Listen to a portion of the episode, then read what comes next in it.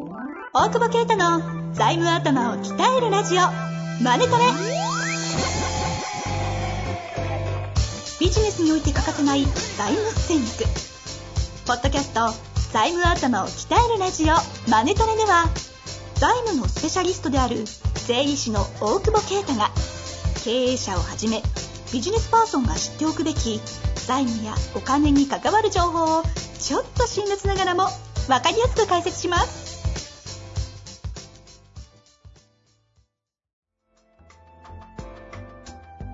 こんにちは、遠藤和樹です。大久保啓太の財務頭を鍛えるラジオ、マネトレ。大久保先生、よろしくお願いいたします。お願いします。いやもう5月半ばぐらいに今日なってるんですけど、収録の時は6月頭なんで、収録は5月じゃないの？あれ？放送が、放送じゃなくて、収録って言いました。収録は今こういうとこ、ね。そういうところね、こういうとこね。た。あの、エンジンかかるまでちょっとね、噛んだりね、いろいろするよ。いやもうエンジンかかってもね、噛みます。え、どん、どうなんですか？ここまで来て。なんかだいぶ5月中になって、調達とかね、まあセーフティーも含め、結構もう大体やることを終えて、そうだ感じかね。なと。今の感覚から言うと、もうだから追いついてないよね。あの、高校も。本当にそんな感じになってきて、あの、るかなと。あと、高校もそうだし、うんえー、商工中金もまあ忙しくなってきたし、はいはい。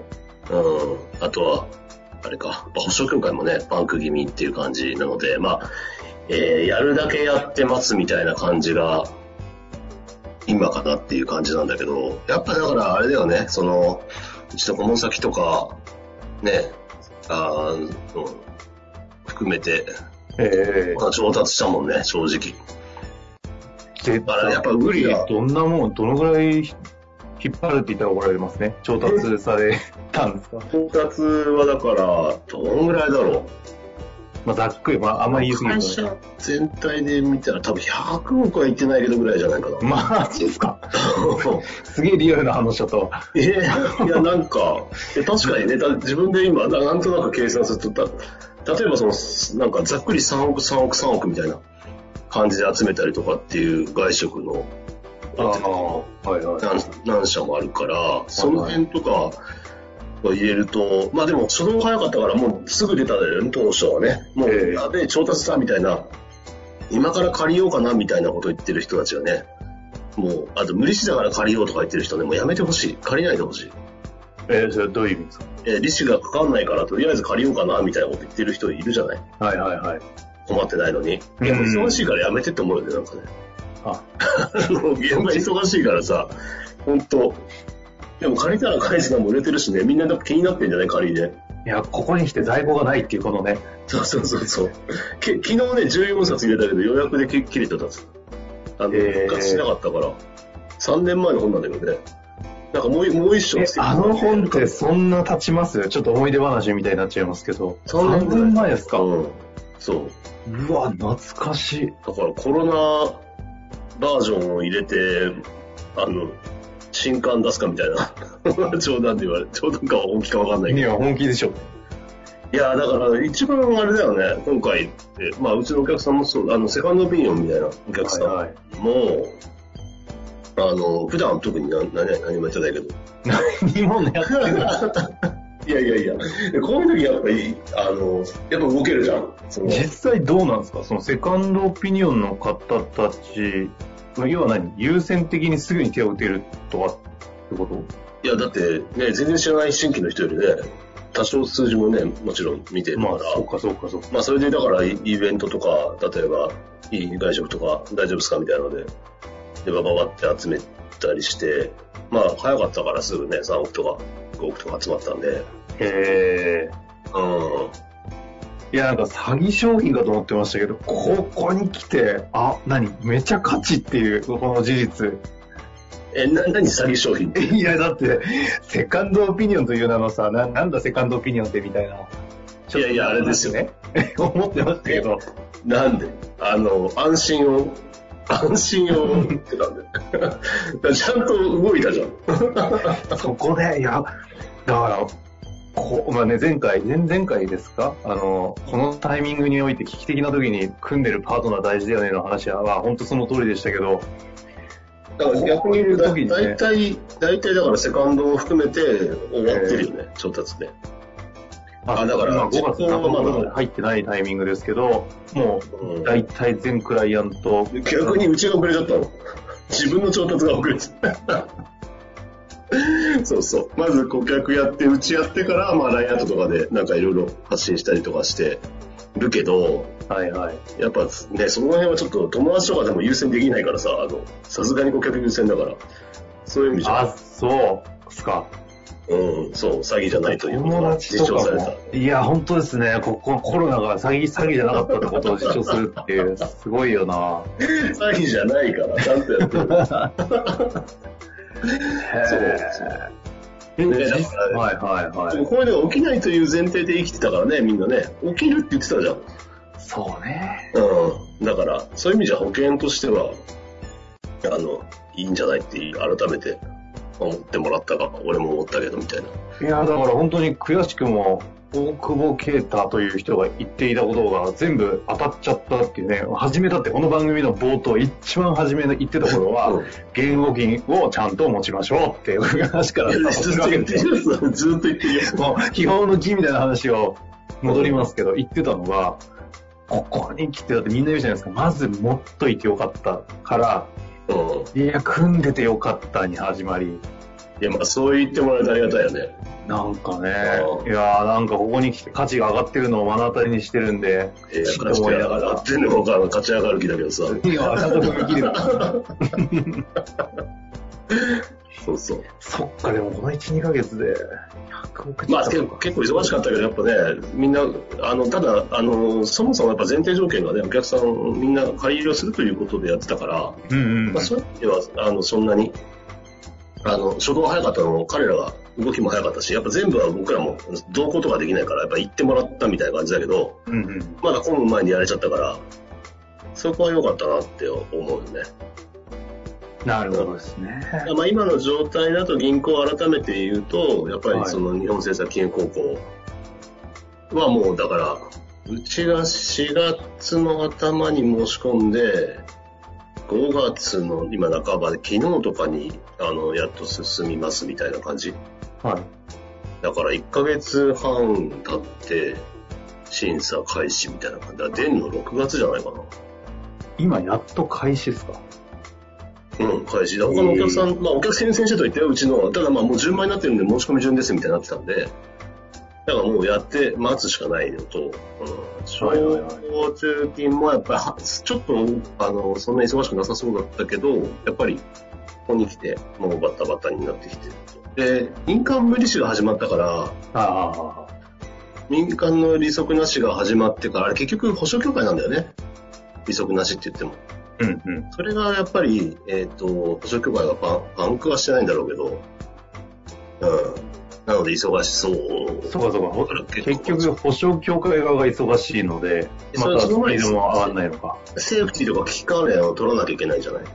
うんそれが、あの、市区町村とかだから、まあ、そこもままた忙しいし、まあ、せかせば当日もらえたりとか、なんか地方によっては銀行が代わりにやってくれたりするみたいなんだけど、うん。まあ、俺そんな焦ってないから5月の頭に、あの4月の売り上げが下がったって言って、4月の半ばに出したら、あの、4月の申請は5月からですって突き返されて、で、5月1日にもう。一回出したら、11日かな、10日ぐらい経って、まあ、連休もあったからだろう。けど、それで帰ってきたっていう。感じかな。あーそれ取れたんで、まあ本当に今日、保証協会のセーフティーに申し込んで、ただまあそんなにお金いりますって言われちゃいそう。っていう。っていう。利子それかも持ち持ちすぎだからですか持ちすぎというか、借りすぎでしょみたいな。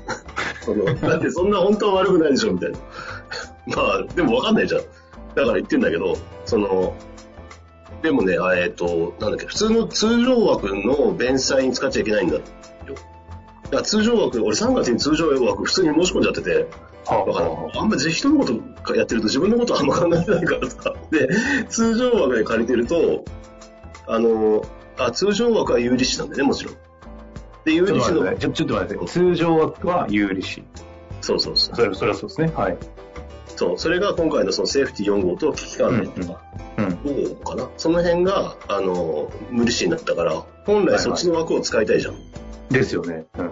そっちの枠を使って調達したいけど、だから資金が必要な会社はもちろん両方借りれるんだ。だからお俺もそのそれを本当は狙って通常枠をちょっと一回増やしても増やしてというか、あの、マックス借りて、で別枠だからマックス行こうと思ったんだけど、なるほど。ままあ通常枠で足りてませんみたいなことを言われてたんですみたいな。まあ確かにそうなんだけど、でそれ返しちゃダメなんですよ、ダメですって言われたから。あの、あ政策政策金融公庫と商工中金は借り換え OK なのよ。過去借りたやつを、えーっ、と、過去借りたやつを、その含めて今回ので伸ばすと。だから、10年とかに変え、5年のやつ10年に変えたり、据え置き期間を、まあでも2年ぐらいしてくれって高校言われたけど、SFT に借り換えができるってことですか？あ違う違う違う、高校内の借り換え。高校で今まで1000万借りてました。はいじゃあ今回3000万借りますっていう時は、その1000万も無利子にできる。へえ、そういうことか。